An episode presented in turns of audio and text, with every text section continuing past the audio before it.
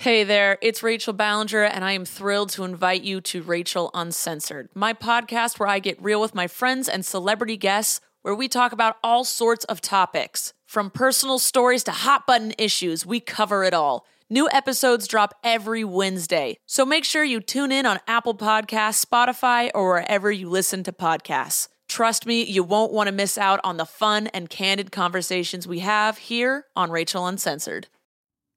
Hey, happy new year. Oh my gosh. Happy New Year. Jenny, will you um will you do me a favor and will you ask me who I am? Who are you? I am Barbara Walters and this is 2020. Wow. That was for I should seven and a half. get going. I've been waiting. I've been waiting all this time to make Wow. that joke. I'm so happy that you finally got what you have desired for so long. Um, I've just been saying, I'm 2020 Jenny. 2020 Jenny. Yeah, that sounds Yeah, nice. right. It doesn't really work for Kristin, so I had to go with the dad joke. yeah, you know? yeah, bad one. Sure, sure, sure, sure. Yeah. sure. Uh, either you get it or you don't. And if you do, then you're old. And if you don't, then congratulations. okay, so we have a couple of things before we head on into Shadow. Um, I just heard earlier today the song that Jenny is working on, uh, and you should get excited for that at the end of the episode because it's yeah. it's a dancing hit. I think Nothing but the highest quality, you know, I deal in nuance and I deal in subtlety and metaphor. I wonder what this song will be like. I wonder. Um, I want to let everyone know that I found out, I discovered uh, a couple of months ago that our patron supporters, our, our supporters on Patreon, they uh, do a million things. And one of them is that they have a pen pal exchange. And I flipped out when I found out and was like, why am I not invited to the pen pal exchange? to which I became invited. Um, Michaela is the person who's running the pen pal exchange over there. And so I'm telling you all, in case you, like me, did not know, that the signups are open now, the next round of signups, if you want a pen pal for our patrons from today, January 8th, until January 22nd. Um, it's really cute. You just fill out a form. You say, like, if you want to stay within the US or if you're willing to, to send your letters internationally. And then you, there's even like, Jenny, there's even like a little place where you say, like, I'm, I've seen the whole series. You can spoil me. Or like, I haven't seen it yet. You can't. It's really, Oh, really no. cute. Um, and we'll put up the form on Patreon and on the secret Facebook group. Um, from Michaela. And Michaela, thank you for spearheading that. It's really, really great. And I'm doing it. I don't know if you're going to do it, Jenny, but I'm going to definitely sign up for it and have a pen pal in there. Wow. Speaking of incredibly important messages, have I got one for you? It's the sexual tension award results from last episode. Are you ready? I'm ready. With a deeply disappointing 5% of the vote in fourth place, we have the rightful heirs to the crown, but alas, it shall not be. Eh. Xander and Riley's butt. I mean, it was hilarious. Uh, also, the fact that my notes have Riley's butt, comma, 5% is like a real, it's just really funny to me to look at.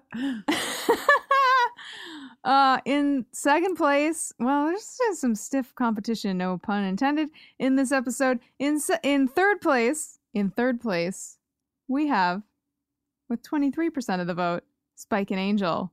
Working our way through the chain of Spike nominations, we have in second place with 29% of the vote, Spike and Dru. Isn't that incredible? Spike sucked blood off of Drusilla's. I mean, Drusilla sucked blood off of Spike's finger and still only managed to garner 29%. Shocking. Tough episode. But the people want what the people want. And here, in first place with 43% of the vote, it's Spike and Buffy. You're welcome.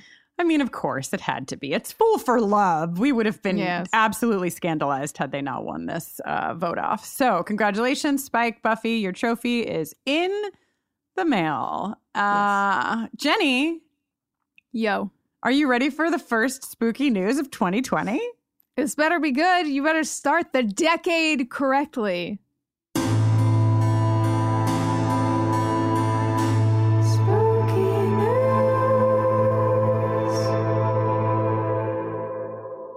Okay, Jenny. Well, Lindsay S. sent in a story that is mildly spooky and very relevant to today's episode. It's a story that comes from Boston's local NPR uh, affiliate.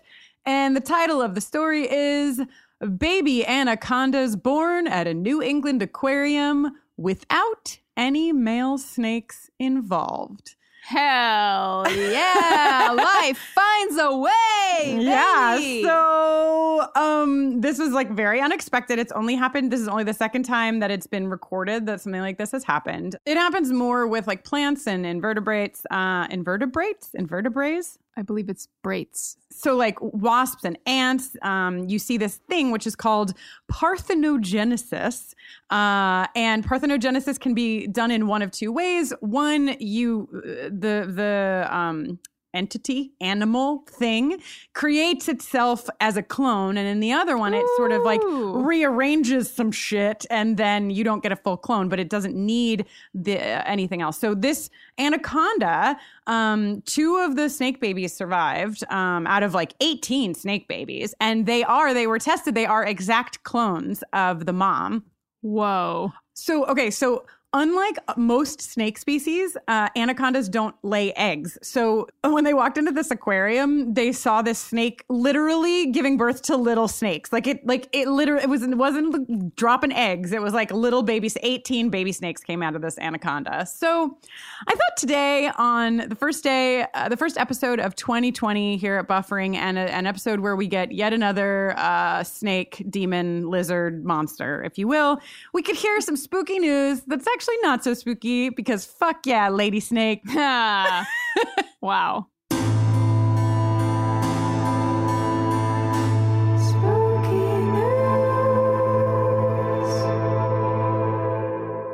Well, it's officially 2020 as we've already mentioned, but that means it's it's currently the year of 2020 prom which has not yet happened, which still waits for us upon the golden horizon. Our live taping of I Was Made to Love You is sold out, but there are still some prom bids left. You can find them at bufferingthevampireslayer.com. Just click on events and you can find all the relevant info there. Please join us for our most formal occasion of the year. Yes, please do. So excited. We already have some costumes in the works for this prom. We are. We do? Yes, we do. Well, I'll remind you after we stop taping, Okay. Jenny. Okay. Uh, other things I would like to remind all of you of are that we have two Patreon uh, events coming up. January 11th, which is this weekend, we'll be watching Scream 2 together. All of the details for that can be found on our Patreon page and also on our Facebook page, the secret Facebook page, of course. Um, and on the 22nd of February, Jenny will be playing you all of your favorite buffering songs. Jenny, I hope that you learn this song for this episode for the next oh, hell yeah. Uh, buffering concert because I think it's going to be a real jam to hear live as well. Uh, Excellent. Yeah. um, and of course, you can find out more and join our Patreon family over at bufferingthevampireslayer.com. Just click on Patreon. One other thing before we roll over into this episode. Holy shit, Jenny, what the fuck happened a couple of days ago? We must make Oh. sure that everyone knows. Um, okay, let's see. You're asking me a question, and I need some time to think of the answer to that oh, question. oh, I- I Is can there give you some, some- music you Yeah, can yeah, play yeah. Yeah, might let me give you some- the answer. Yeah, yeah, here you go.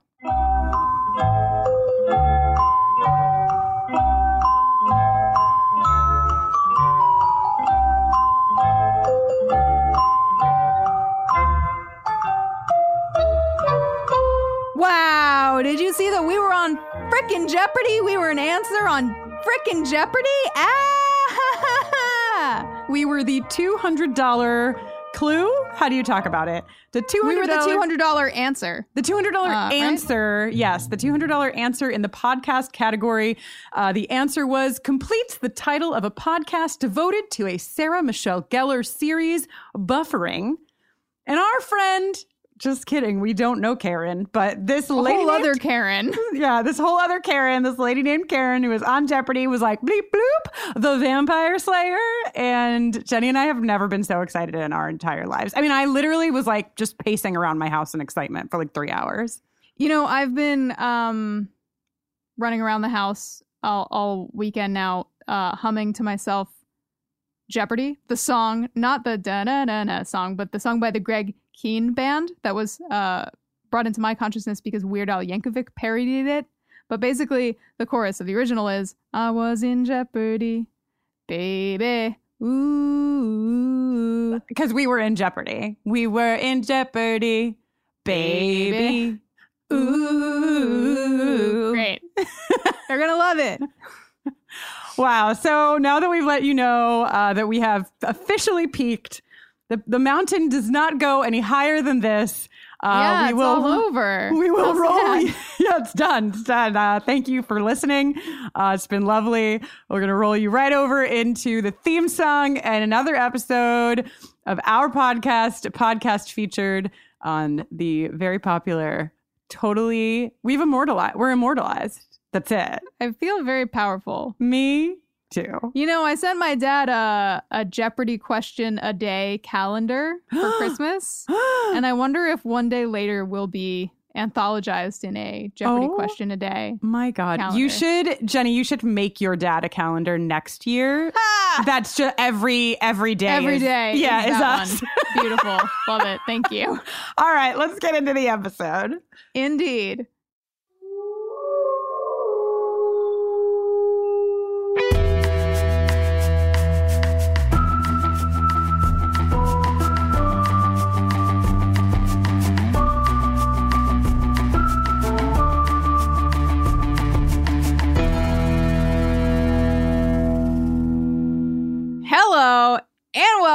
To Buffering the Vampire Slayer, a podcast where we are watching and discussing every episode of Buffy the Vampire Slayer one by one, spoiler free. I'm Jenny Owen Youngs. And I am Kristin Russo. This week we are back. Happy 2020. We are here to talk to you about Buffy season 5 episode 8 Shadow. Stay tuned at the end of this podcast every other week for an original song written by Jenny. Jenny, it's about a snake this week, isn't it? It's about a great big snake. Can't wait to hear it. Uh, recapping the Buffy episode we are discussing. And also, if you are looking for something to do in 2020 and have not yet started listening to our sister podcast, Angel on Top, hosted by Brittany Ashley and Laura Zak, you should be doing that. It is fantastic and it goes in tandem with our watch. So they are going to be back next week with season two, episode eight of Angel. Get on it. Bing bong. Yes. As I always say. As you do always say. well, Shadow was written by David Fury and directed by Dan Attias. Mm. and originally aired, are you buckle up? It originally aired on November 21st, 2000, the, the my last day of being 18. Buffy is, in fact, all in relation to how what age you were and how far away you were from celebrating your all next very carefully planned. uh, this is the one where, according to IMDb, Glory transforms a snake into a terrifying monster in her quest to find the key. Just a side note, I think that's debatable, uh, the terrifying aspect, but we'll get into that. Uh, and Joyce is hospitalized after being diagnosed with an illness. Uh, this is the one where there's a great big snake. There's a great big snake. It's got some flashing red eyes, but I guess we can wait to get to that. This is like the era of we have just discovered CGI. Like, not just discovered it, but like just maybe it got cheap enough to use more frequently, perhaps. But it is just like, uh, so I just watched Jenny. I know you know this, and most of the people who are listening know this because I had a long Twitter party about this, but I just watched all the Star Wars. Um, all of them, all nine. I watched them in a week, and uh, I went from the ones made in the 80s to the ones made in the early aughts to the ones then made currently. And the CGI journey that you have is like where they were in the Natalie Portman years of the Star Wars trilogies is where we are now in Buffy. And you can totally see Right. the like parallels of just like you want to just put your head in the sand and be like, why have you done this? It was Woof. it was so much better when you were sculpting things from like whatever you could find in the prop room because this is Yeah. yeah. And I think there are like some really nice practical effects, like the coming from the side eyelids, like Mhm. the translucent eyelids that we see, um, which are a practical effect, look really. I think they look, considering what they're mounted on, I think they look Sure. pretty good. Well, and that's Um, the thing. But then, what's worse, Kristin? What's worse? Uh, a nightmarishly bad CGI Snake Man whipping through town uh, from like a bird's eye view, or uh, a huge, thick, really dead-looking, practical snake tail that's being filmed close up, just like dragging across the floor of a church. I I actually very cleanly vote that the CGI is worse. That's what I was going to say. That like because we get both. There is a real snake. Um, I sent Jenny a really fantastic photo right before we started taping that I found. I was looking for a GIF of Buffy riding the snake, which I will make. Never you fear. Uh, myself, I did not find one. I found this picture of the snake man in, in a like goofing around, I guess, on set with like a towel wrapped around his waist, holding a roll of toilet paper. So that you know there was a real monster snake, and then the CGI, and they're both a little rough, but I wish that we had had a goofy snake tail dragging across the floor much more than I wanted any of that horrible CGI. yeah. Anyway, let's get into the episode. Apparently, we're starting off. I mean, hey, what better way to start a new year than by an in depth discussion of a demon lizard? You know what I mean? Uh yeah, I think we're actually overdue. We are. It's been a minute. we should Um, let's let's do a vote off. Actually, I think we should do a vote off of uh, f- your favorite demon lizard to date, and we'll do the frat lizard, the mayor snake, and the cobra snake. Right? Let's see where Nice. everybody. Wow, lands. yeah, they love snakes on this Lo- show. they huh? fucking love a snake. Uh, so okay, so the previously on sets us up for all of the things, and it's it's kind of an extensive previously on because we took a pretty hard turn with Fool for Love, right? Like we went down a very particular path, and they're like, okay, okay, everybody regroup. Remember, we've got Glory, who gets named in this episode. We finally can call her uh, all of her supremely magnificent names. And we get that uh, Dawn is the key. We get that Joyce is sick. We get that Riley is feeling left out. We get that Spike is um, in love with Buffy. So we're set up to like remember, okay, th- let's reorient. Here we go. Yeah. And unpopular opinion of mine. Wow, I hate hospitals and medical scanning machines. Why do we have to pick up here? I know why we have to pick up here, but Yeah. this just automatically cranks my viewing stress level up. Yeah. So Joyce is sort of like being put into the CAT scan machine. Um, and it's really, I mean, it is upsetting, but it's also really beautiful the the way that they like shot it. I think like the light on her face, and um, it's just very, it's very haunting. Even if you uh, are not as upset at, as hospitals as Jenny is, like it is very haunting. Um, the way that they set up this opening scene. So she's going in to get um, a cat scan, and Dawn and Buffy are in the waiting room, and Dawn is very adorably like, "So what? Like, what about cats? Like, where are the cats? Yeah, yeah, yeah. Show me the cats. Show me those cats and cat No, scan." if they had cats at a hospital, I'd probably like them a lot more. I mean, honestly, that cat scan machine would be a lot better if there were a couple of cats just hanging around. You know? or just a couple, like a pair of cat ears on top of the machine. Oh, cute. Yeah, that'd be cute. Um, but Buffy and but this is like a big episode for Buffy and Dawn. Um, it's I mean for a lot of reasons, but like we see it start here where uh, Dawn says some this thing about the cats, and Buffy goes to get annoyed, and then has like the space to realize my little sister is terrified, and I need to be here for her. So she holds her. Yeah. Um, and then we go to the magic box where, I mean, a very pivotal part of this episode, Jenny, hinges on the yellow pages, which really. Now, kids, the yellow pages were like a corporeal Google, but only for businesses within a certain range.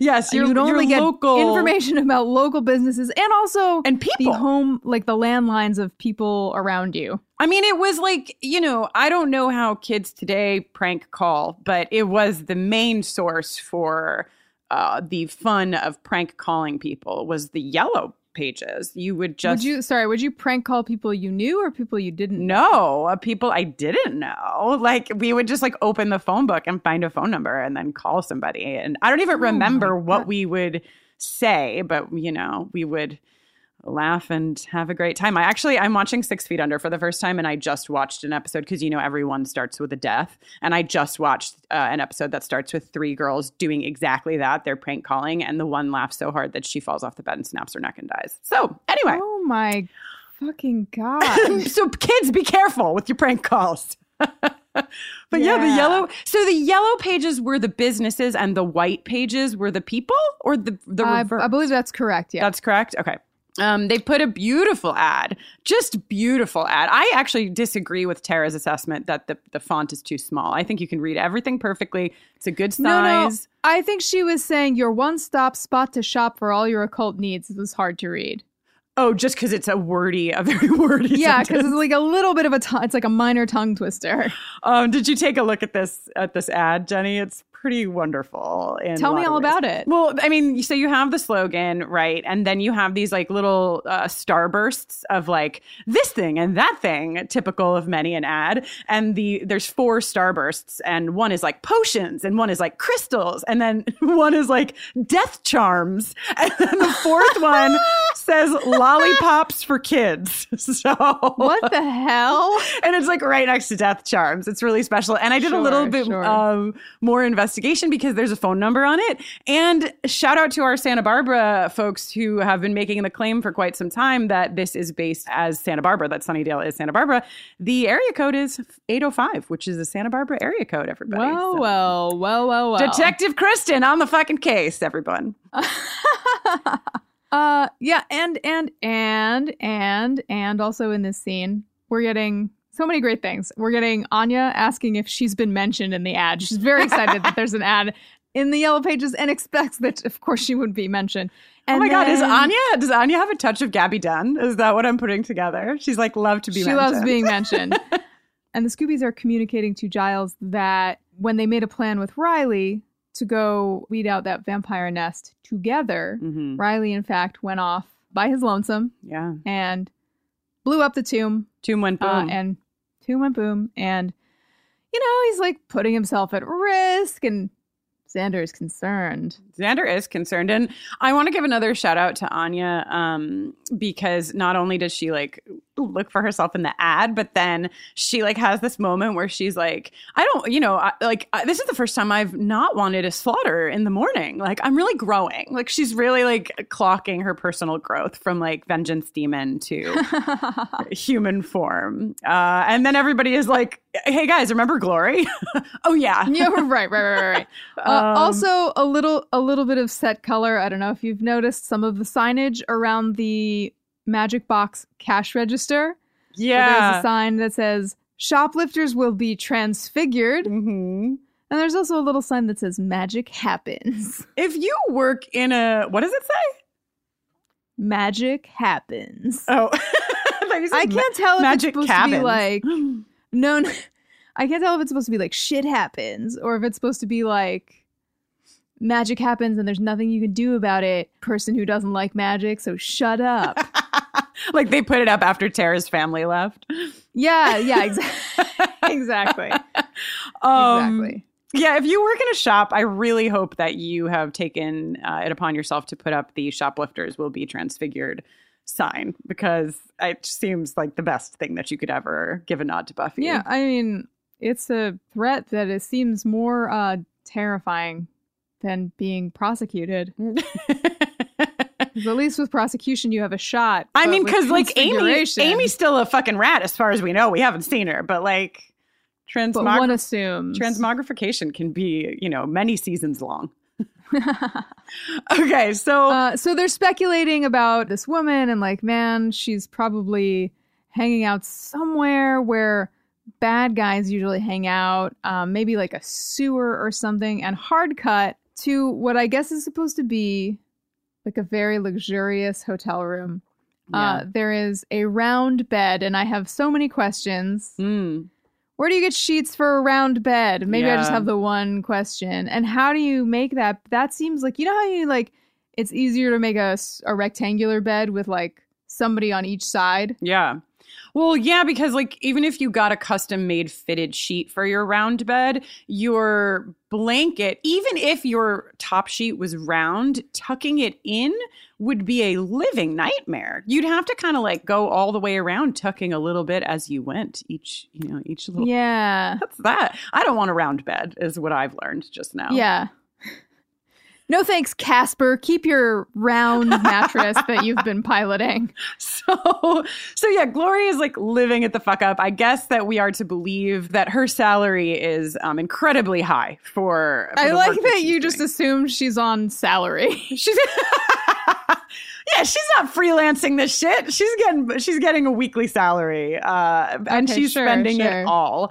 Um, she this is also On shoes. on shoes, yeah. So she's wearing phenomenal pajamas. She's wearing, listen, let's be real. This whole Glory is just decked out in the most beautiful fucking shit all the time. She's wearing like gorgeous pajamas right now that are like leather or, um, sorry, I got ahead of myself. Uh, velvet pants and like this beautiful shirt. She's got 4,000 boxes of shoes on the bed that she's trying on. Later, we'll see her in a red leather dress. Um, Jenny, something else that we get in this scene, and we, we don't really spoil too much in this show, but I will say that these nicknames, uh, if this is your first viewing of of Glory, are going to continue, and they will simply just get better. Um, I wrote down a few of the names that Dreg, who we meet for the first time, um, one of Glory's minions, I guess, is what we'll call th- call mm-hmm. this guy mm-hmm. Mm-hmm. uh, calls her most beauteous and supremely magnificent one, most tingly and wonderful glorificus, which I, I believe is her full name, shiny special one, your terrifically smooth one, and your creamy coolness, all in this one scene. We get all five of those names. Yeah, working overtime. Yeah. And then, of course, Glory sees in her copy of the Yellow Pages. Oh my god, it's already open to that page, and man, what a well-timed reprinting of the latest edition of the Sunnydale phone book. Can you even believe the synchronicity at work here? I mean, you know, Yellow Pages, not to be underestimated, very powerful tools in the early aughts and the late 90s. Uh, so, Remember how they would you would like just get like a huge brick of one dropped on your doorstep like yeah. probably every quarter? I read up on Yellow Pages and I found out that, like, in their prime, they would use 600,000 tons of paper annually. So, Jeez. yeah. And the first phone book came out in 1878 in New Haven, Connecticut, which I thought was fun. wow. Yeah. So there's your phone book facts, what everybody wanted from this episode. so okay, so Glory rips the um the ad out of the yellow pages so that she can find the magic box. And we cut to Buffy's house. And Riley is walking in and he's like, Oh no, the door is unlocked. And he opens the door and he's like, Footprints. Oh no. And Jenny, we Footprints. we haven't. yeah, I just imagine Spike had some like muddy feet when he walked in. Uh, Sure, sure, sure. We have a jingle that we never get to use, so let's play it for Riley. Detective Riley. Beautiful. Detective Riley on the fucking case. We cut to Spike, who is upstairs. And what is he doing, Jenny? He is having a good long euphoric sniff of fuzzy pink sweater that belongs to none other than Buffy the Vampire Slayer. But lo, he is caught. And he quickly whips the sweater behind his back as though he were up to nothing. And Riley's like, What are you doing here? And Spike is like, Me? What are you doing here? And Riley is very appropriately like, looking for the girl who's going to rip your arms off when she finds out you were in her bedroom. Mm-hmm. I'd like to take this opportunity to wave the white flag of peace and alert people that Riley didn't say, I'm going to kick your ass. He said, My Mm. very strong, very hot girlfriend is going to rip your arms off. Okay, yeah, that's a good point. We are post. Well, you haven't heard it yet, but you're about. You're going to hear it in a in a few weeks. Our interview with Marc Blucas, and um, you're, you'll probably notice as of this episode that although I will still keep pushing Riley to the edge of of my tolerance level here, I. I was weakened. I was weakened in my knees. Hmm. Uh, Marc Blucas.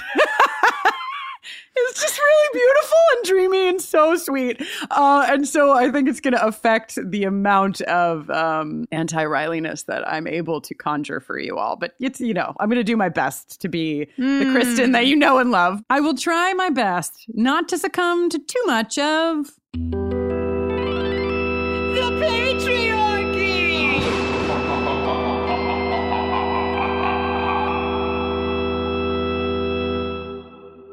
Riley has. I mean, Riley has uh, some really awful moments in this episode, but but but for the most part, he has re- he has a really good episode um, until we get to the end. And I think that yeah, we'll we'll give him credit here. I think there's other places later where we'll give him way more credit even than he'll get here. And continuing down the Detective Riley vein, he's like, Were you just smelling that sweater? And Spike's like, No, no, no, no, no, bro, you got it all wrong. And then Riley puts his hands very compellingly on his hips. And Spike is like, I cannot deny it any longer. The power of your hands on your hips is too much for me. And then he he takes a great big whiff and he's like, I'm a predator. She's my prey. It's totally natural. Yeah. And then says, Slayer Musk is bitter and aggravating. it's good. It's a good.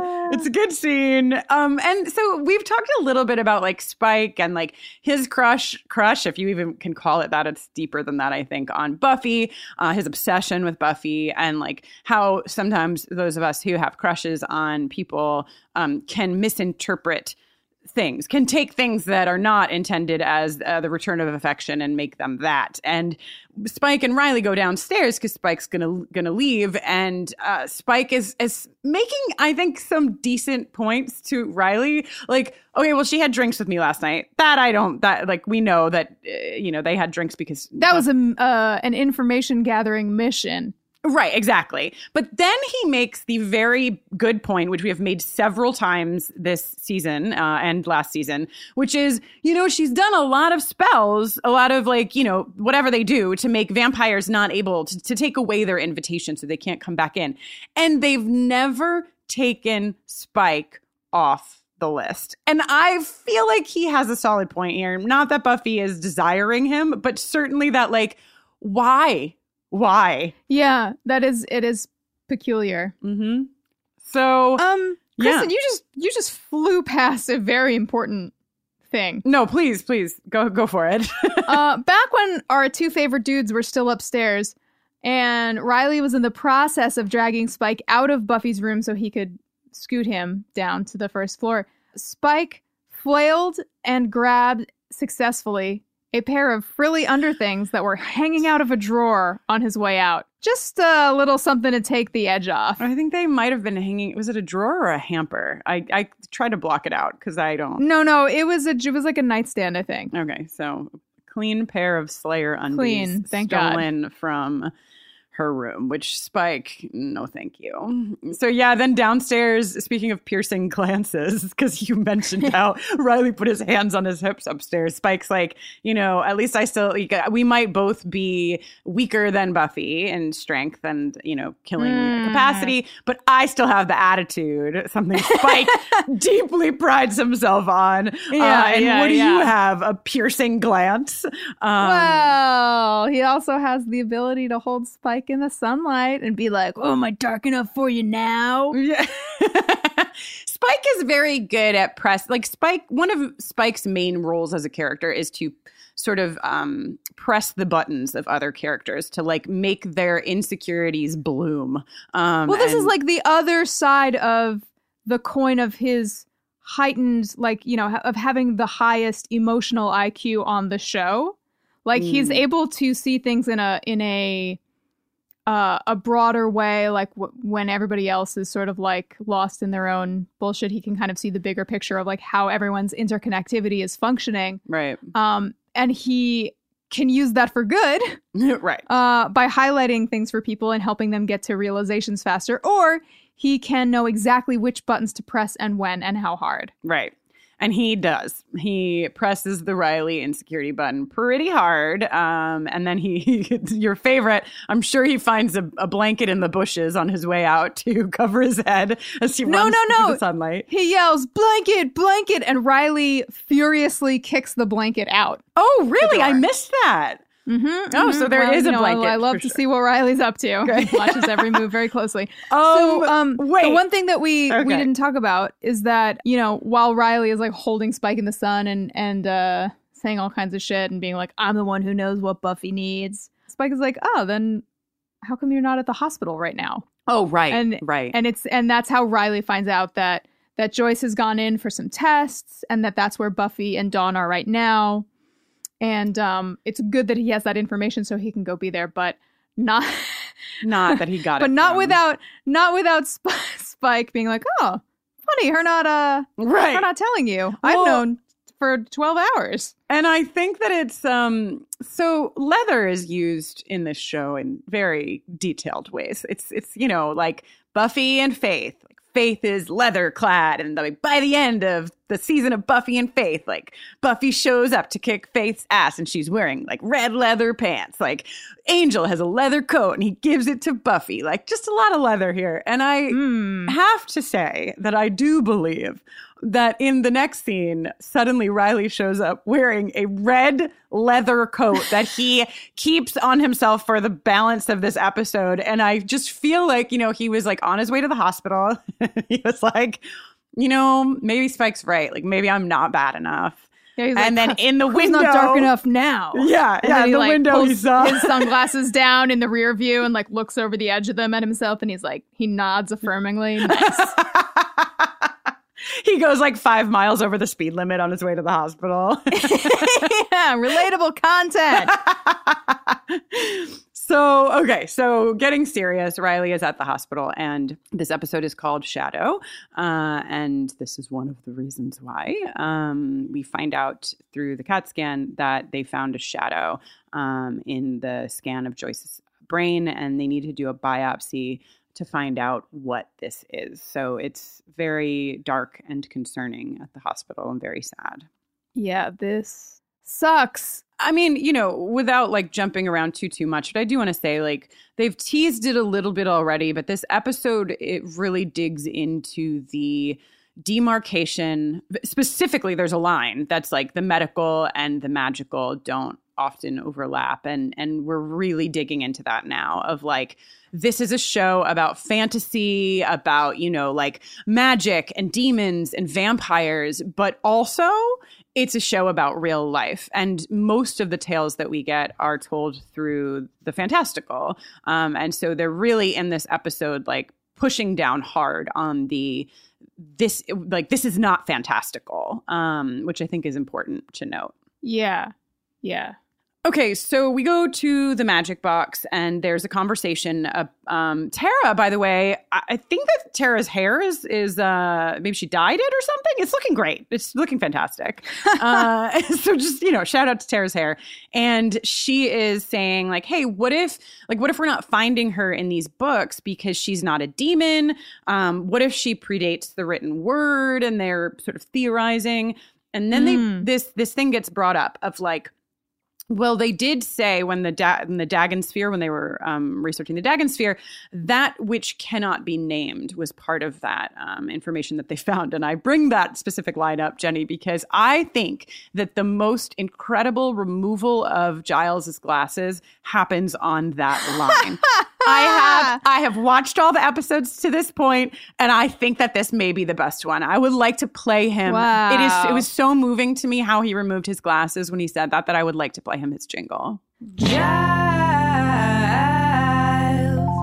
hot dad. When you were younger, you were real bad. But now you're older, You've got glasses that help you watch over us. Thank you, Giles. Wow, one for the books. So so yeah, you know, we're we're learning uh, a little bit or they're trying to piece it together. How will we ever find her? She could be Right, right, right. anywhere. There's no way for us to determine her moves, her habits, where she'll turn up next. And as he says that and turns, he's face to face with a petite blonde woman in a red leather dress. It's fucking Glory, but nobody knows that because Buffy's not in the shop. And Giles is like, I beg your, and Glory is like, uh huh. and it's really funny. They do a little business. He sells her some stuff, and then he comes back to the table and he's like, Oh, yes, what was I saying? Yes, she could be anywhere.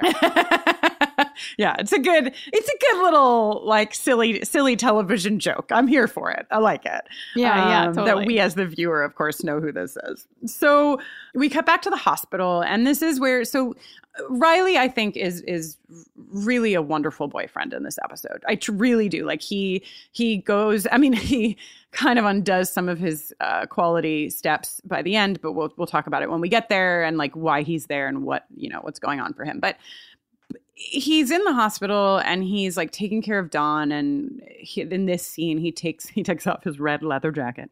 Um, but he takes off his jacket and he puts it over her while she's sleeping, and it's really fucking sweet and really special and really, you know, I'm sure that we've talked before um, on the podcast about just like the, these moments that create family, right? That they're not really moments you can force or um, make happen. And this is one Right. of those things. Something really bad is happening, and everybody's very worried and shit needs to get taken care of dawn needs to be taken to school picked up from school like these these like very practical moments that are happening between you know buffy and dawn uh, dawn and riley buffy and the scoobies are all like these new tethers of family that are being created Right. so um, right, right, right.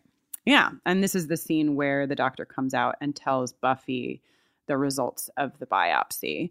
Um, which is interesting. I wonder if any of you are, are listening and you are, um, you know, in the medical profession, if somebody has a biopsy done, uh, maybe Joyce had already uh, like, you know, approved that like that they could tell Buffy. Um, but I, I would imagine Mhm. that that would have had to be cleared, right? That if that they would have to tell Joyce first normally the results of her test before um, telling her kids, but maybe not. Maybe it's just But maybe because Buffy is like over 18. right, right. It's a different thing. Yeah, so I don't know, but I'm curious. Buffering the vampire slayer at gmail.com. I would love to find out the um, the actual way that this works. So um, it is a brain tumor in layman's terms, um, and this is you know we had a moment of Buffy on the stairs of the house at the end of Fool for Love that obviously was like gutting, and her eyes right like just Are definitely doing the same thing. the same thing. They're just they get like it's like a a wide a cute little doe idea, um, but it really is like a like a wide idea in the forest of like just terror and um, sadness and fear and overwhelm um, that we see in her eyes, and it's just awful, awful to see. And Ben, good old Ben, paging Oh, Doctor Ben. Ben. Paging Dr. Ben, could you please relieve this young woman who's being barraged with questions she couldn't possibly be expected to know the answers to? Yeah. Uh, yikes.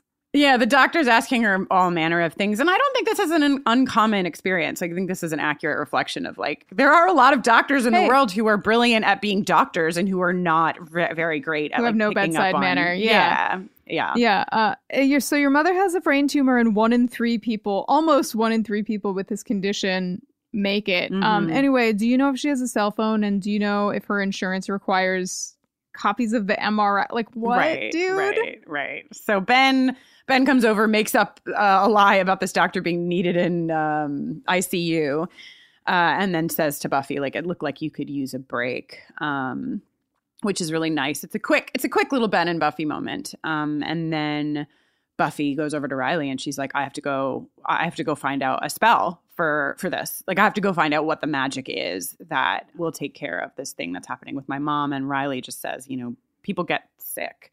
Um, which is interesting that you know, but I mean, I think Buffy's in a in a obviously like a state of panic and and fear.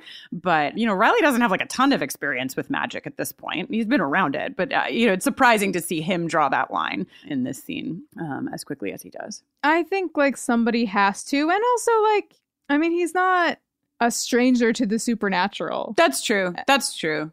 I guess yeah, he was in a laboratory of tinfoil doing medical work on fantastical Right. creatures. So, or at least Right, near right, it. right. Yeah.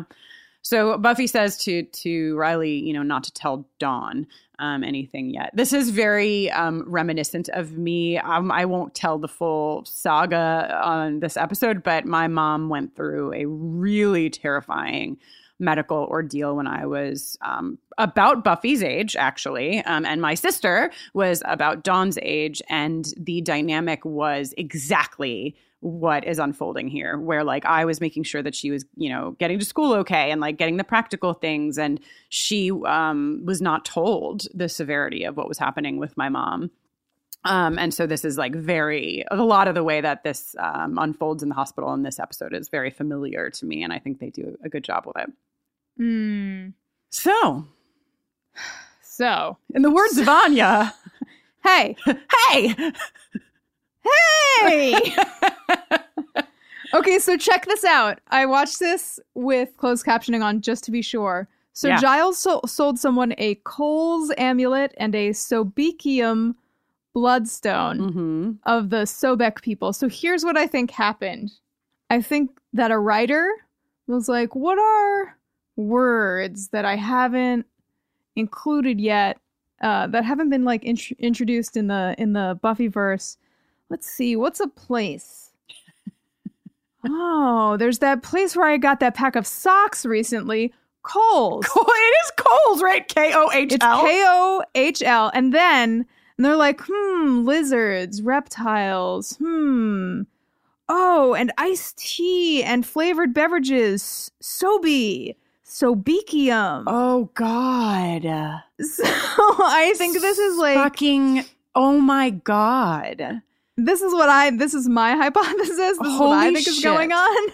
That actually checks out, Jenny, because when, I, when in this scene, I was like, "Ooh, Sobecium, so, like Sobek, what is this?" And I looked it up, and I was like, "Ooh, this is because you know you it's like 50-50 on this show. Sometimes I look things up and I find the article on Buffy because they've created it, and sometimes I find like a whole history of this real thing that they're referencing. And, and Sobek is a, a real ancient Egyptian deity, but he was a, a crocodile god, um, like the, Aha. yeah, who was either um, presented like as a crocodile or as a human with a crocodile head. Um, which was really cool when I found this out. And I was like, oh, this is like really drawing on this thing. And then I was like, wait, but it's not a crocodile. It's a fucking snake. And they call it like a reptile thing. So I am actually going to support your thesis here um, that no one read anything except for a bottle of iced tea.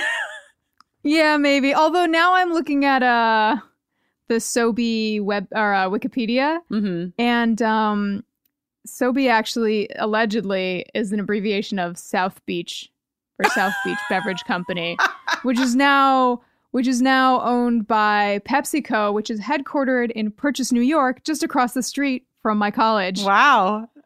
And there you have it the circle of life. yeah, yeah. Okay. So, regardless of how they came to this, it would have been nice. I would have preferred to have a human with a crocodile head be the demon in this episode, to be honest Sure, with you. sure. Um, but they realize that through Anya being like, You never sell these things together, you fool. Um, they put it together that, oh no, it was a small blonde woman. Yes, yes. Giles is like, what? Why are you so worried? The young woman to whom I sold them would have had to have enormous pow. Oh dear lord! Record scratch. Everyone but Xander realizes that the girl was Glory. Glory was the girl. right, right, right. We go to the Sunnydale carousel, beautiful carousel that we have here in Sunnydale. Oh yeah. And um, I would like to give a shout out to the fucking monks who have created incredible memories here for our key Dawn. I mean, just the specificity. She's like, it was So my 10th birthday. My party was at the carousel. We had just moved here, so nobody came, but my mom wanted to get her money's worth. I'm like, dang, these monks spent like at least six weeks creating this child's memories. Um, so shout out to them but it's this is very sweet. This is another like some points for Riley. Like Riley is doesn't know what to do, um, and so he buys Dawn ice cream and takes her to the fucking carousel to try to like cheer her up, which doesn't work, but like the thought counts. And it's, I was like watching this scene, feeling like, why is this carousel so familiar? That can't be right. But it's the carousel in Griffith Park. Oh wow, Of course, Uh, of course, that like makes all the sense. But I was There's like, a- man, those those dirt paths are really ringing a bell right now. There's a definite um just uh, this is probably not a connection that is worthy of this podcast, but here goes. Um I'm pretty sure there's a big carousel scene in Buffy the Vampire Slayer the movie. Um I'm having like a, a memory of a carousel. So I don't know, find out. Go ahead, go look, run, scamper. Hmm. See if there's any connection. Come back to me. On that note, Jenny, uh, why don't we take a moment to hear a word from some of our sponsors? Heck yeah. Today's episode is brought to you by Regal Cinemas. If you're anything like me, you deeply enjoy going to the movies. Going to the movies is probably among my top three all time activities. I love seeing films on the big screen. I also love being around other people who are watching the same movie with me at the same time. And of course, I love eating giant buckets of popcorn. If you feel the same and you like going to the theater, Regal Unlimited is something that just makes sense. Regal Unlimited is the all you can watch movie subscription pass. It pays for itself in two movie visits.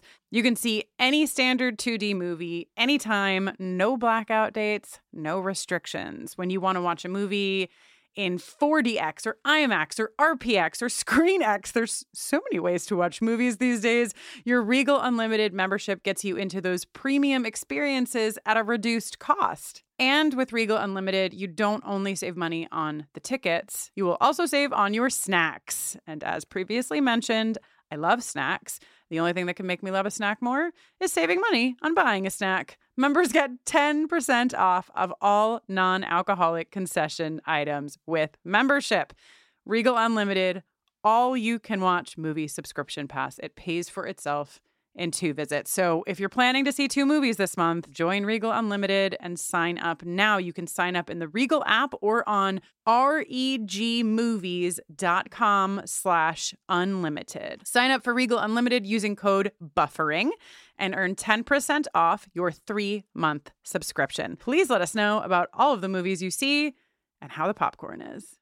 Hey there, this is Justin Bartha. I made a funny new podcast, King of the Egg Cream. It has the greatest cast in the history of podcasts with actors like Lewis Black, I'm torn by my feelings for two women. Bobby Cannavale, You can eat it, or if someone hits you, you can put it on your cut. Melanie Lynskey, I wonder what these marvelous things are that look just like boiled chicken feet. Jason Ritter, I can break things and pick locks and kill people. Michael Stuhlbarg, The whole point is to inspire people that they should make themselves better. Ari Graynor, No, don't whet its appetite. What are you, an idiot? me, Justin Bartha, That's not just any egg cream, that's a Lemke's special. and all narrated by the hilarious Richard Kind. This is the story of Harry Dalowitz and how he rose from nothing to become New York's King of the Egg Cream.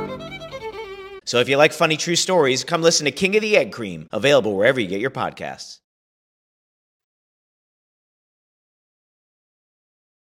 Okay, so what's important about this scene, besides Dawn's uh, carefully sculpted, rich in detail memories, is that she's like, hmm, Buffy sure cries a lot less with you than she did with Angel. Yeah. I And thought you might be Team like- Dawn on this one, Jenny. Riley's like, oh, nice. She uh, cried a lot with Angel, uh, thinking that things are going to go his way, but without realizing it, Dawn kind of dashes him up against the rocks by letting him know that, like, with Angel, it was like every day was the end of the world, but she doesn't get all worked up like that over you. Mm, yeah. And then with the only the uh, self-perceived wisdom that a 12-year-old or 14-year-old can really possess, Dawn says, "I think you've been really good for her."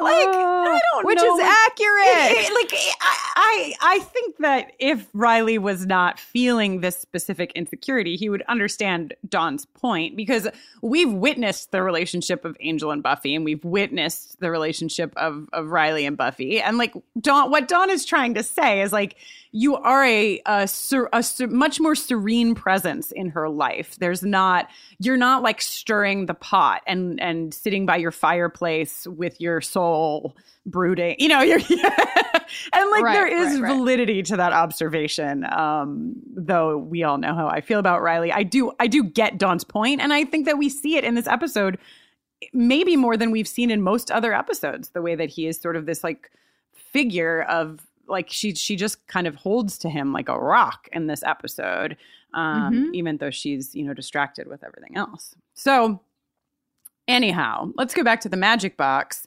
We've already kind of discussed this this conversation. Buffy walks in and she's like we need to find a spell and they are pointing out to her that it's really complicated when you use magic for medical reasons. And i think willow says something along the lines of like it's also like her brain. And so like Yeah, that's super delicate, complicated. And if I fu- right, like it's not something you want to fuck up. Like uh, that would be a very bad fuck up. Uh, they try to get Anya to pick up on the hint to not bring up Glory. and oh, and she she catches what's going on just in time. Which is, like, such a, very the timing. cute. The timing of this scene is like is really enjoyable. Yeah, yeah. It's very cute. It's very Anya's really she's starting to get a foothold. She's not there yet, but she's doing her best. I know I'm here for it. Um and then of course Buffy is like so how did she get away with these uh, items? how did she manage to get the amulet? And oh my god! And Anya putting the back of her hand up uh, against the side of her mouth. Be like, Giles told it to her. it's good. Let's give her let's give her her fucking jingle. Come on, she earned it.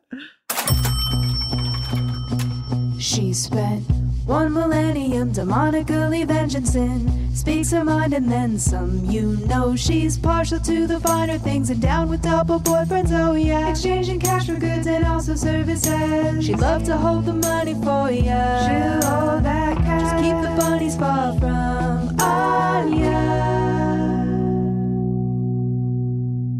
Okay. Every episode, Anya gets a jingle.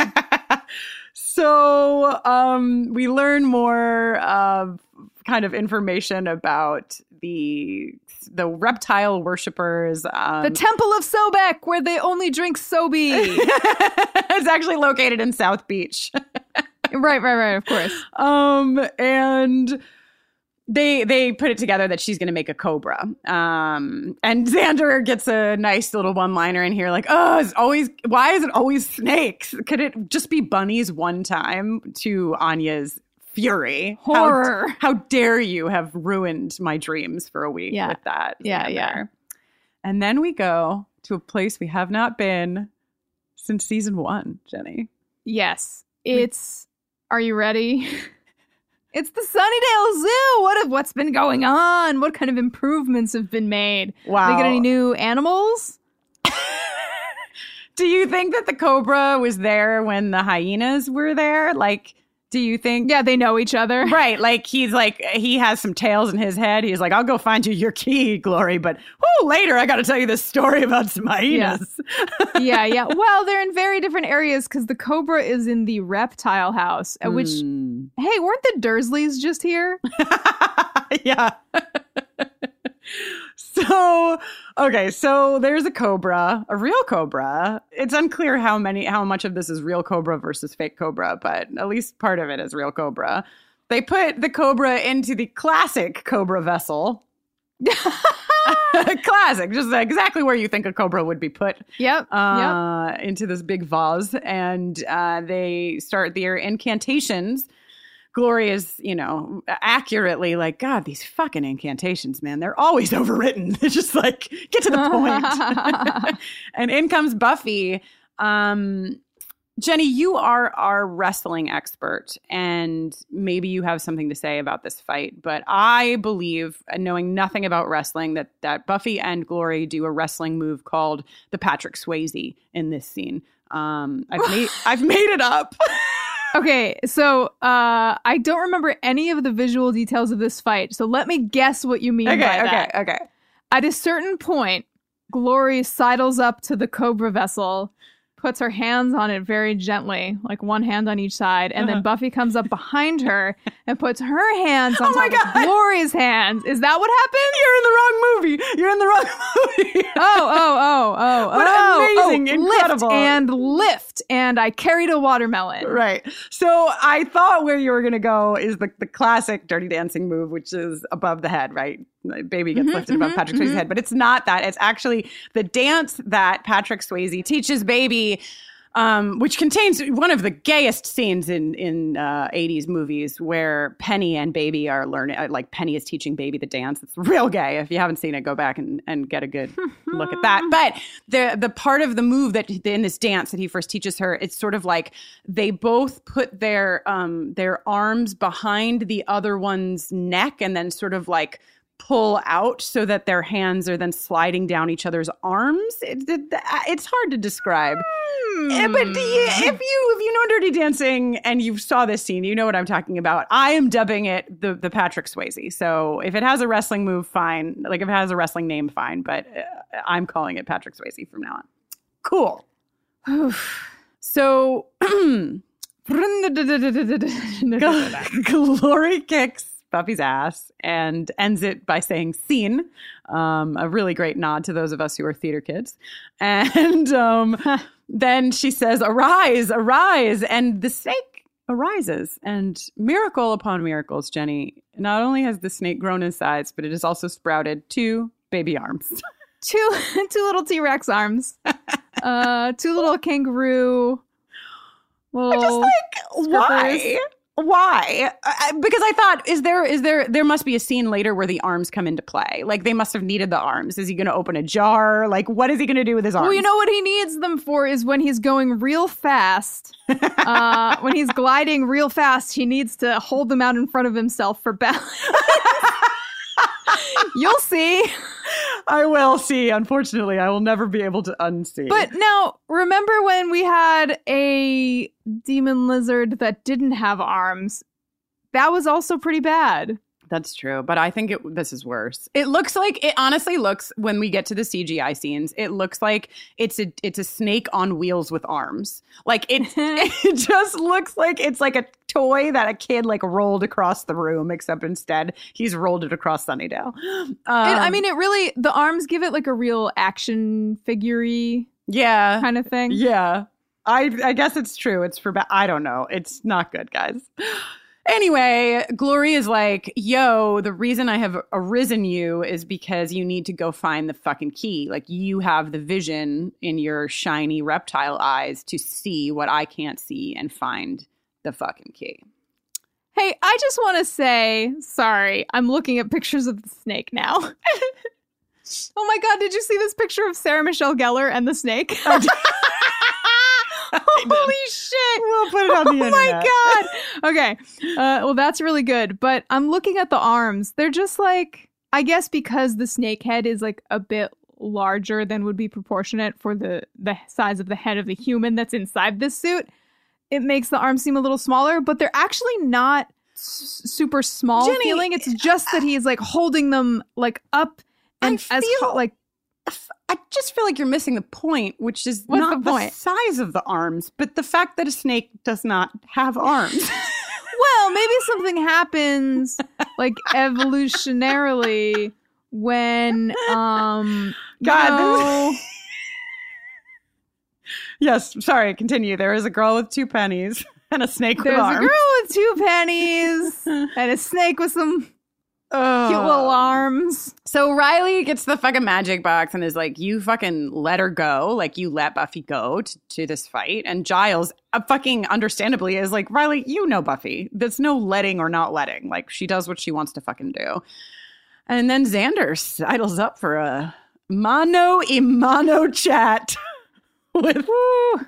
They really, I mean, uh, not only do they have like a deeply emotional conversation, but Xander also says half cocked to Riley. So um, keep- Wow. keep, that in mind. Uh, they have a conversation about Buffy and Xander's concern about the fact that Riley has like blown up the thing without, you know, like, what are you doing, man? And Riley walks out basically in kind of a huff. And he says, like, as he leaves, he's like, you know, let me know if she needs me in a way that is meant, of course, to convey, like, she obviously will never need me. Um, he's Right. feeling very overwhelmed. The Cobra is having an adventure, Jenny. Wait, wait, wait, wait. Before we go to the Cobra, I just want to highlight that um at the very beginning of this scene that's back in the magic box, a customer is asking Giles for a copy of Aleister Crowley Sings, which, Oh. so far as I can tell, is not an album that actually exists. But are you familiar with Aleister Crowley? No.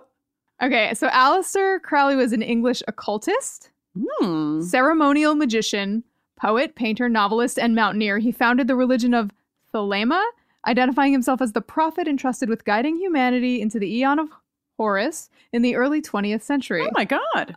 Yeah, he's got like a whole thing. Wow, I had no, I didn't even hear the line, and I had no familiarity. So thank you for that. Holy shit. Hey, no problem. Um, okay, so now can we go to church with a big snake? We can. Did you know that we've been to the outside of this building? No.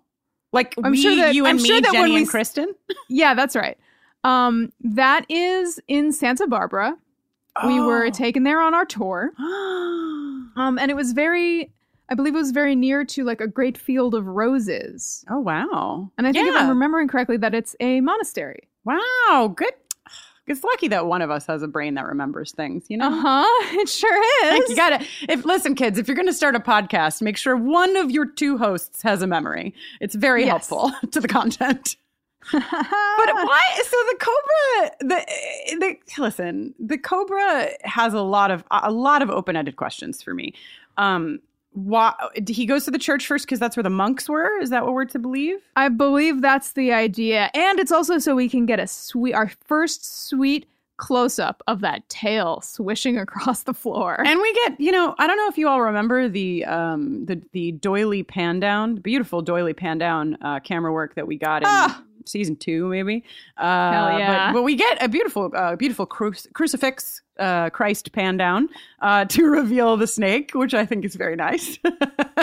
a similar move, different, you know, from doily to Christ, the title of my memoir. Your memoir, Yeah. Um, so yeah. So then, and then my other question is like, it seems like the snake is very emotional because it, it, it to me and the timeline of the snake, it, the snake is calmly hunting, and because he goes undetected, they couldn't find him, nobody could find him, and then as soon as he locates Dawn, he becomes very reckless, and he is just willy nilly all over the streets, knocking into people. Everybody sees the snake. So is are we to believe that the snake is is excited, like he's excited that he's achieved his mission?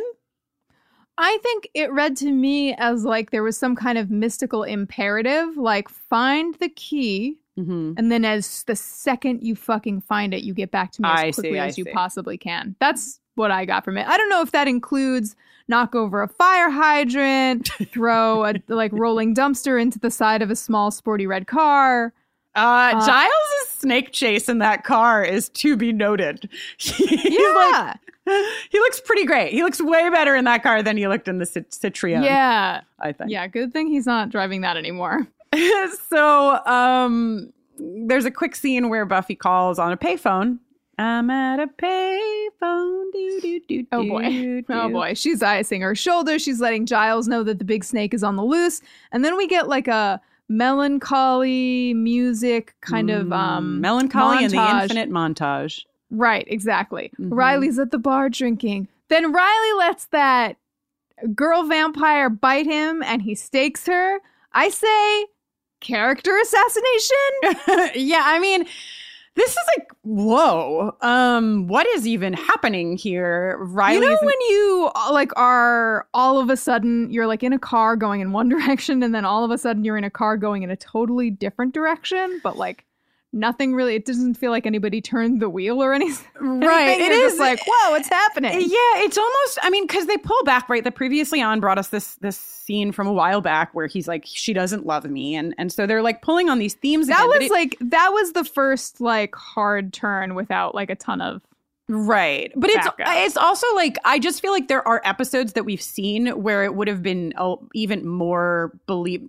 I still am like, I don't know about this turn, but it's just like it. In this episode, it's it's a I don't know. I I, want to be on the train that you probably a lot of you want me to be on, which is like Riley couldn't take it because like da da da da da. But a lot of a lot of what we see in this episode is like Riley doing really great things, and so it is a it is a pretty hard turn that like this insecurity has driven him um to not talk to Buffy to whatever and when her mom has just been diagnosed with a brain tumor to make this choice. And so if if we're going to believe that Riley has made this choice and this is not just the writers taking a turn, this is really shitty. Really shitty. Really like a big bummer. Um uh, but we'll see. We'll see where this goes.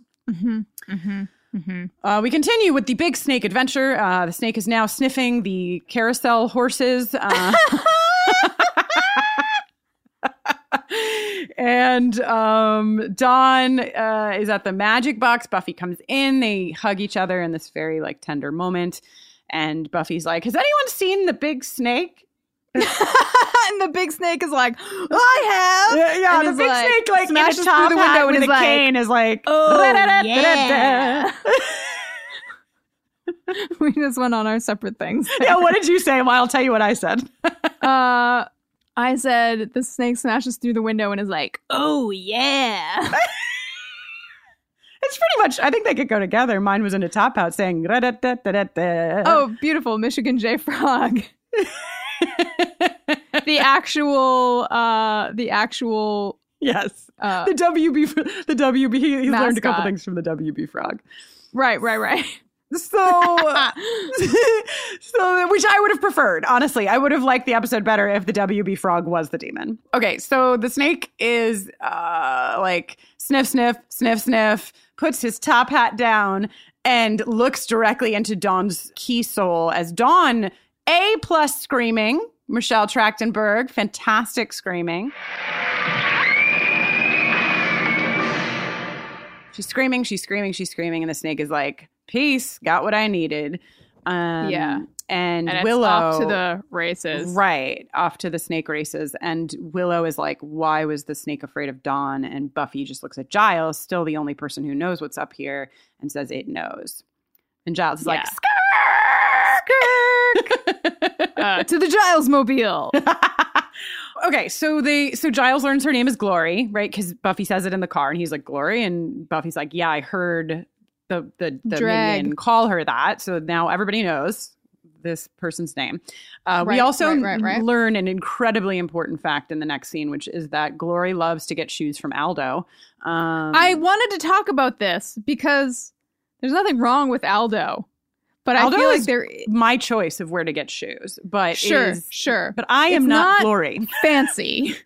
I Well, wouldn't they- think they- like what's a luxury shoe that right. um somebody living in a hotel room that has a round bed would wear. I do have to say though that like so I don't I don't buy it. I don't buy that Glory would be I think that, you know, she'd be like getting some Carrie Bradshaw level shoes. Um but I but I also have to say that there may be a bit of glory that's practical because I get my shoes from Aldo because I do think those like super high patent leather heels that I wore to prom, those were from Aldo. And so like they make they make high high heeled shoes they make fancy shoes but they are a little bit more comfortable um so like maybe Hmm. glory's just trying to you know maybe she's got like her um really expensive red bottoms over in one closet but then she's got like her aldo like this looks hot but also is like practical for fighting Yeah. that's the only way yeah. I can stand and suck brains in it all the day long. Exactly, exactly. She's like tick frickin' talk. Not to not to my cousin Phineas twice in one episode, but she's like, Huh. my snake clock is ticking. Uh, she's then we see Snake on wheels, um, and Buffy is has has overtaken the Cobra quite literally, um, like uh, like Khaleesi on her dragon. um, Wow, but with Buffy- a chain and some choking. mhm, Buffy. Then this sneaky little fuck, this sneaky little fuck Would you plays call him a snaky, dead. snaky little fuck? This snaky little fuck plays dead and tricks Buffy, and then is back on. Yeah, just kidding. And then she's like, uh, okay, the chain didn't work. So I'm going to punch your snake face until you die. Um, Um, and this like sucks, and like obviously this is like Buffy doing something about something because she's powerless in the face of whatever's going on with her mother and her mother's health, and this is something she can do. Right. This is very reminiscent of, of Faith, actually. Um, remember the scene with Oh my god! Yeah. Faith, where Faith is just bl- obliterating that um, vampire or Right, whatever. right, right, right, right, right. So psychologically, this is like, ugh, this is rough. But then, you know, what really takes the edge off is when they zoom out to a wide shot and you see Yeah. Buffy punching the snake, and it's like rubber head is just like bubba bounce, bubba bounce, bubba bounce. I had I had the thought of like you know as an actor I saw so um a friend of ours and actually uh was on the podcast way way way back Shannon Woodward um she posted something recently. Um, I think it was about cats. she was like, the quote was like, when they tell you they'll fix it in post, you know? And it was like, for, Oh, for yeah. the image, it was like the cat's actual hand, like having actual human hands. human fingers. and like holding them like cat paws. And I, I thought of that in seeing this. I was like, probably like, you know, as an actor, you have to kind of believe that like, even though you're punching a ridiculous rubber snake head, they're gonna, they're gonna use all the tools they have to fix it for you later. And they did not. No, they did not. No, they did not. Oh God. Okay, sorry. That I, I laughed like that watching it, and I forgot all about it. So I'm glad you brought it up again. Um, Happy to help. And then from up on high, Gloria's just continuing to stare out the window of her hotel. We assume she doesn't see Buffy punching the snake because she's not laughing. Uh, and she just keeps staring, waiting. She's like Bette Midler in Hocus Pocus. She's like book, except she's like snake. Her snake never comes. And so then we go from the fantastical to the harsh reality of the hospital. We end the episode where we began the episode in the hospital, actually. Um, Mhm. And Joyce is uh, about to tell Dawn. Um, she, yeah, and so this is this is rough, and I don't like what they do um, with Riley here either because they they really they uh, you know so if you haven't just rewatched this scene in the hospital is like Buffy is like I'll send Dawn in by herself and you can talk to her and she goes out into the hallway and Riley comes up and Riley says to first of all Riley's wearing the classic classic wear of that post hickey slash vamp makeup the best sesh. thing, the best thing about Riley getting bit in the neck by a vampire is that he's got a reason to wear this turtleneck. Dig that shit out of the back of your closet, my boy, and put it on post haste. Um. So Riley ho- like holds her and says like let it out, and she says very understandably, I can't like. We all know this this emotional state, right? Where you know if you even so much as let out one tear, you're not stopping, and then you're not going to be able to get it under control. And that's basically what she says, right? They need me. Yeah. If I start, I won't be able to stop. And what I don't love is, and I know that it's connecting to what we saw with Riley and the vamp and whatever, but like, I just really believe after everything we've seen Riley do in this episode with Dawn and like whatever, that in this environment, I don't.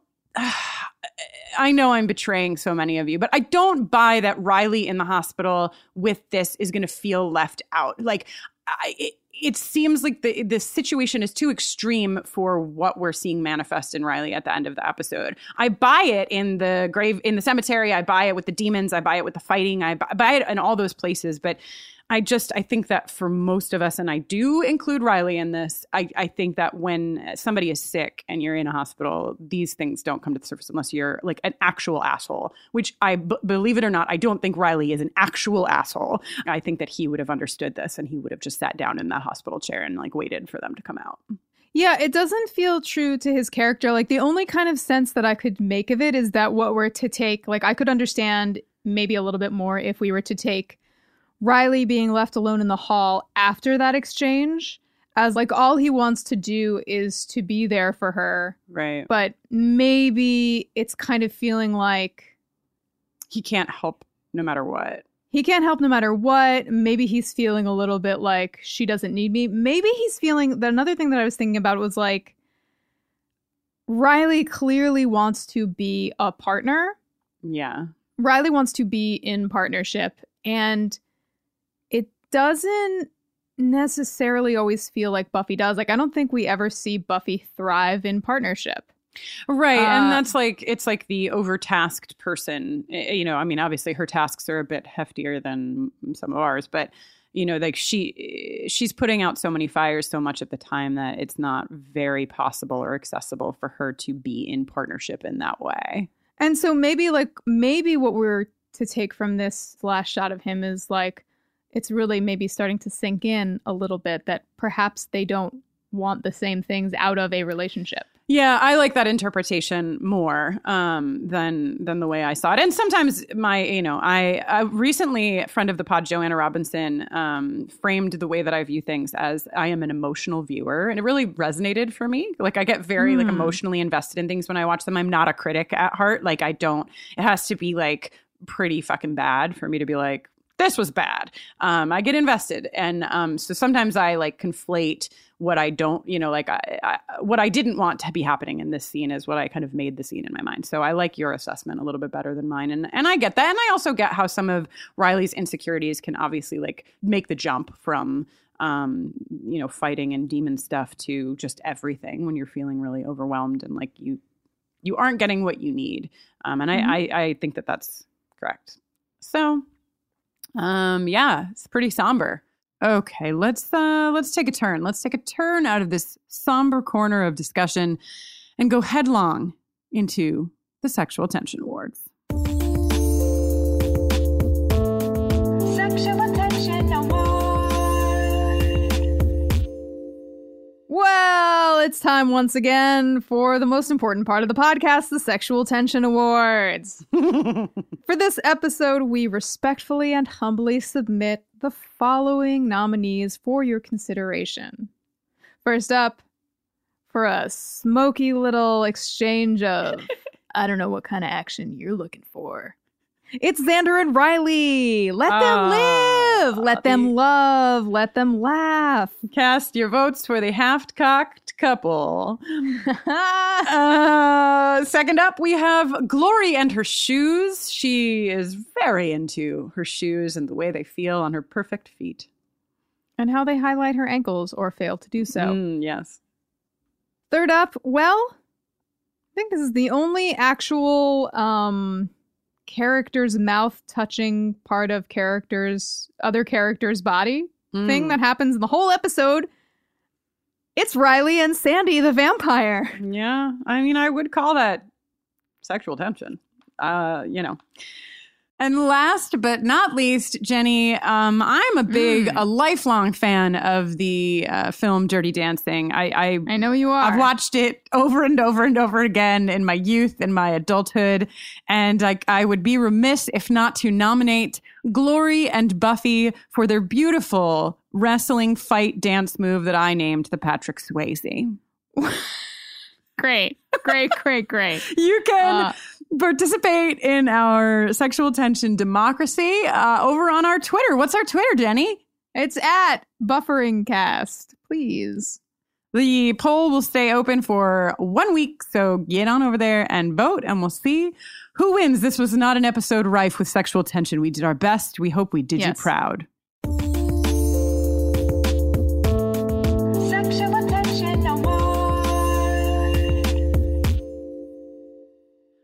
Right, Jenny, we've done it yet again. First episode of 2020. We've got snakes, we've got hospitals, we've got some other stuff.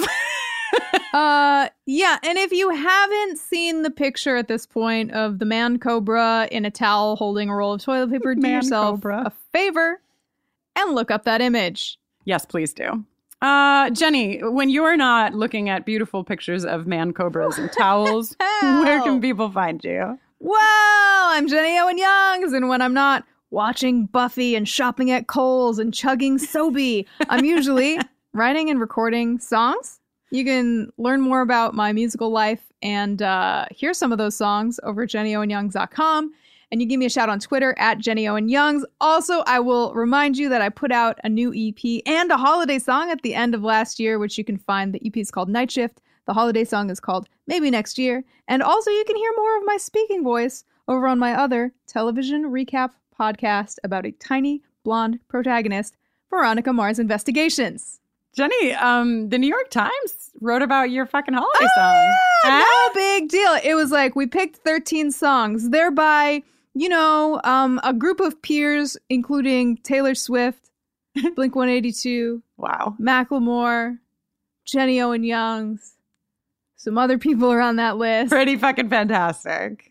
Um, pretty cool. Very yeah. cool. Thank you, New York Times. Way to round out the decade, Jenny, with a New York Times Oh, yeah. write up. Um, yes, when I um, when I'm not buying my practical shoes for fighting at Aldo, uh, you can find me uh, over at KristinNoeline.com. Uh, you probably by 2020 know how to spell it, but it's K R I S T I N N O E L I N E. That is also my Twitter handle, my Instagram handle. You can find me in all of those places. Um, and we are um, just rounding the bend to the last episode almost of my my so-called life podcast with Joanna Robinson. Um, we just have, I think, three or four episodes left um, before we finish it. So you should come on over. It's called The Boiler Room, uh, and we're at Boiler Room Cast. So join us for our 19 episode journey. And um, yeah, I don't know. What else should we tell people? Oh, how about where to find us? Buffering the Vampire Slayer is on Twitter, Facebook, and Instagram at BufferingCast, or you can drop us an email at bufferingthevampireslayer at gmail.com, or you can leave us a voicemail at area code 216, that's Cleveland, 30 B-U-F-F-Y. Hell yeah. Um, we have merch as always. You can find that uh, all of the Smash the Demon Lizard patriarchy relevant yet again this week um, uh, at our store, bufferingthevampireslayer.com. Just click on shop. Also, um, we have some Buffy watches and concerts coming up for our patrons. Uh, the next Buffy watch will be a viewing of Scream 2. Um, I'm very excited about it. And, Hell yeah. Uh, you can find out all the information uh, by clicking on Patreon um, from that website. And what else? Oh, rate and review us if you haven't already. It helps us. And and if you already if you already rated and reviewed us, go on over and rate and review Angel on Top because it helps people find us and them. Oh, yeah. Is that it? Is that all the information they need? I think that's all the information. Until next time. Uh, Uh, woo! Yeah.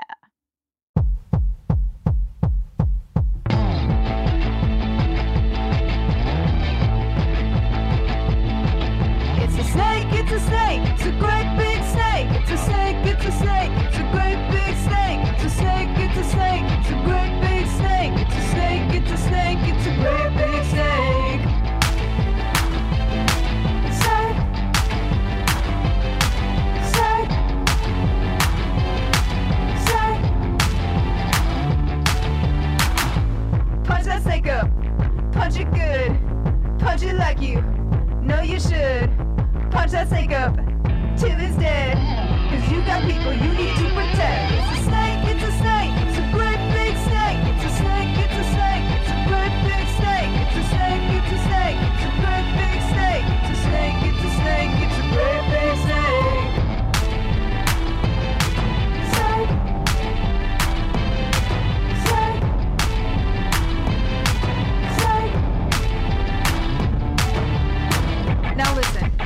Sunnydale, you see some wild things that you just have to accept. Giant praying mantises, cyborg demon hybrids. My sister's a mystical energy key for crying out loud.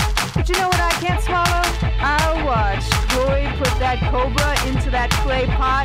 That cobra have any arms when you put it in there, Glory? I don't think so. Where'd the fucking arms come from? Punch that snake up. Punch it good. Punch it like you know you should. Punch that snake up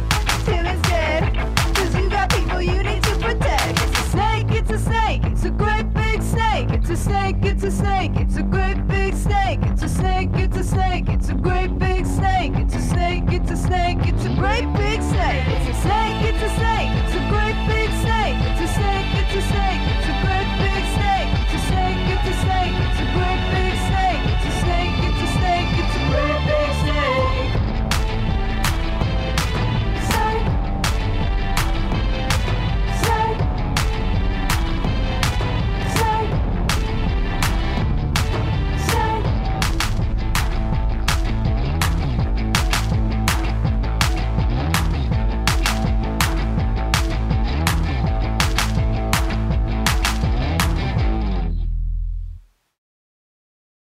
Hey there, it's Rachel Ballinger, and I am extremely excited to invite you to Rachel Uncensored. It's my podcast where I sit down and get real with my friends and celebrity guests, where we talk about all sorts of topics. And sometimes we might be under the influence when we do so. We cover things from personal stories to hot button issues. And it's the only place on the internet you can find an uncensored version of me. It's a side of me that you might not have seen before because it's not the most family or brand friendly. But don't worry, I'm still sort of slightly a decent human being. If you're intrigued, then make sure you check it out. New episodes drop every Wednesday. You can find it on Apple Podcasts, Spotify, or wherever you listen to podcasts. Trust me, you won't want to miss out on the fun and candid conversations we have here on Rachel Uncensored.